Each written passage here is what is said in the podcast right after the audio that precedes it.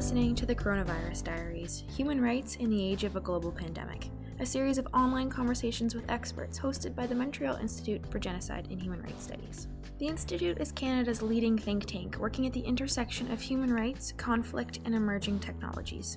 As we watch the global pandemic unfold, this series will look at what impacts the coronavirus will have on human rights, geopolitics, and democracy, and what role technology and disinformation will play.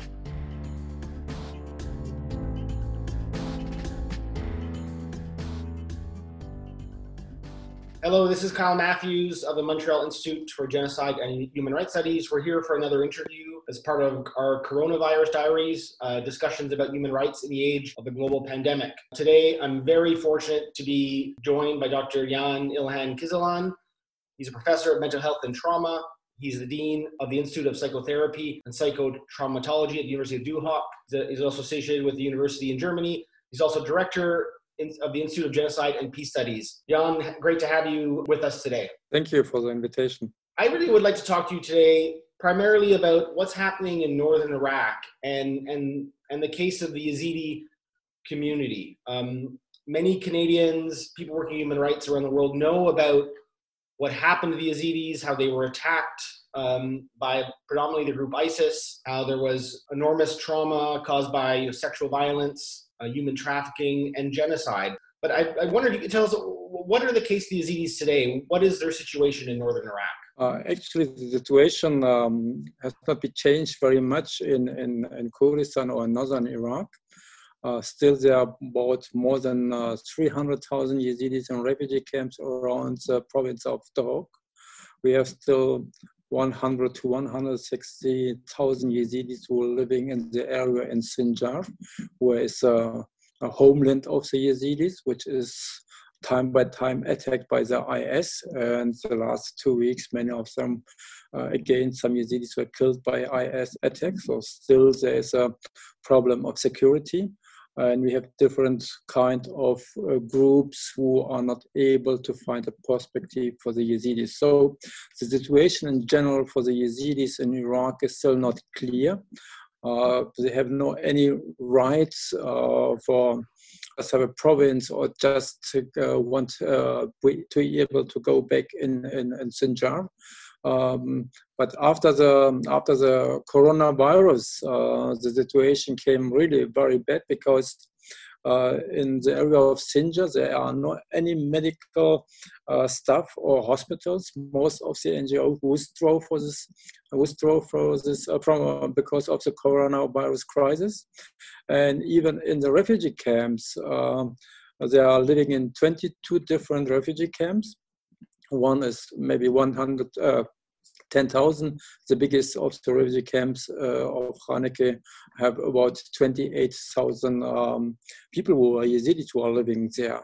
Uh, so uh, my concern actually is if the pandemic, the coronavirus is starting in the refugee camps, we will not be able to stop this just to hand washing. Just you have to imagine uh, in one tent, maybe 10 or 12 people living together in one small tent, and one tent beside one tent. So if one is infected by them, you will be not able to stop.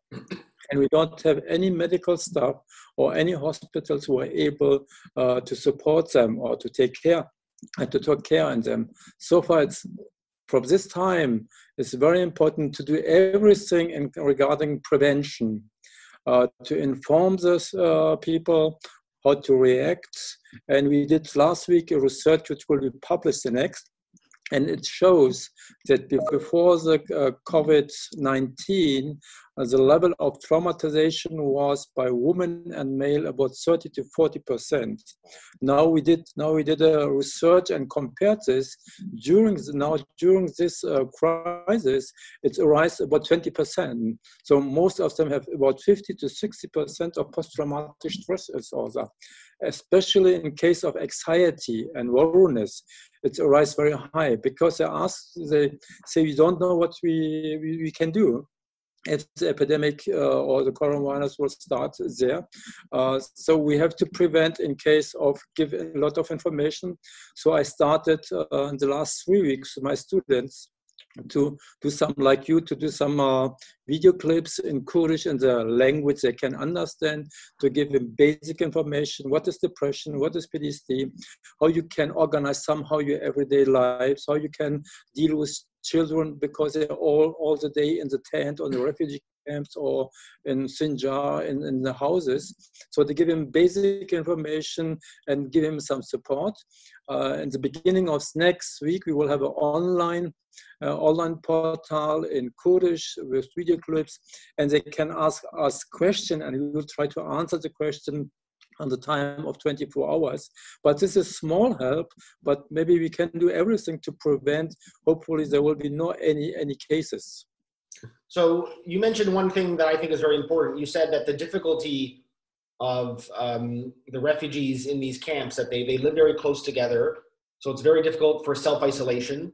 Um, I imagine it's, there's also difficulty in finding enough water to, to wash and keep your hands, challenges of food security. So there really is a, a design issue with the camps that have to be improved, but also with no healthcare, there, there's also an urgent need. That, what should the international community be trying to do uh, to help the Yazidis right now? I mean, this is actually um, just not a case of, uh, of the, the, Iraqi government or the Kurdish government. It's a case, uh, the emergency case of the WHO, the World Health Organization, and they have to act very immediately and they have to act today and not tomorrow. Otherwise, we will have a catastrophe because the government are not able to, to handle this in, in Iraq. In Kurdistan, the situation is more or less as good. as it looks like it's under control, but we are not sure if it will happen this tomorrow, the next days, and next weeks. So, Jan, you also said that there's there's a lack of healthcare infrastructure in the area where the Yazidis are. Is there a lack of healthcare infrastructure? Was it destroyed um, by by ISIS, or or was there just, or is there also just a lack of interest by the central authorities? What explains this, this, this lack of medical infrastructure? You know, I'm working since 2014 uh, in Iraq, and I'm, I'm, I'm a dean of the institute at the University of Duhok. And um, uh, during this IS attack, many uh, doctors and physicians left Iraq, for example. Uh, just in the province of Dohuk, uh, in the last two years, 200 physicians left Iraq, came to Europe, America, and other countries. So we don't have enough medical medical care and medical staff. We don't we don't have any uh, enough uh, hospitals, and uh, and this uh, must be uh, supported by the international community. Otherwise, they will be not able without and with coronavirus to handle this this issue. Okay, so international assistance is key, um, and one of the the challenges right now is that as you know, traditional countries that support the UN, we've seen our economies kind of shrink.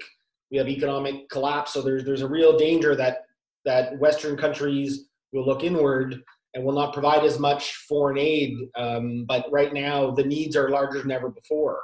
So it's yeah. really important that I think that we we have to communicate this to to political leaders and to everyday citizens.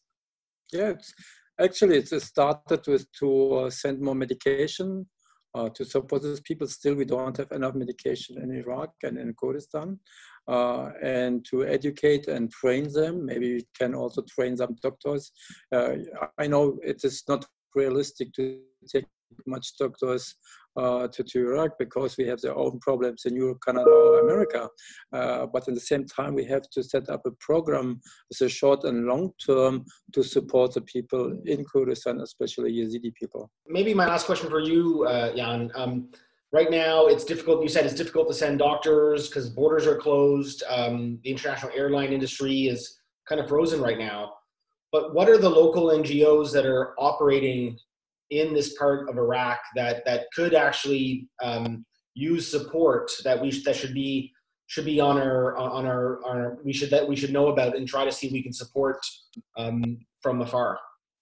First, I believe uh, the international community like UN or uh, World Health Organization should uh, send immediately uh, supplies, uh, uh, possibility to hand washing and have a enough distancing to send or develop information in the language that the people can understand for prevention and in the same time be in contact with the Iraqi and Kurdish government uh, you know, somehow we can also train uh, through online many doctors and give some advices how to deal in some crisis. And that will be also um, hopefully, and uh, the next start can be to support for the psychosocial support for the short time via online, via internet, that people, if they have some anxiety, trauma, uh, to be able to get uh, through experts and psychotherapists uh, some help and support, and maybe they can be a little bit relaxed and uh, be able to to organize their everyday life uh, without any sleeping disorder, anxiety, and worriness about himself and his family. Well, Jan, I want to really thank you for taking time today to uh, to talk to us about the case of the Yazidis and the threat of coronavirus and I wish you uh, uh, best of luck in your important work that you're doing to help them. Thank you very much. Thank you much uh, for the interview. I appreciate it really. Thank you.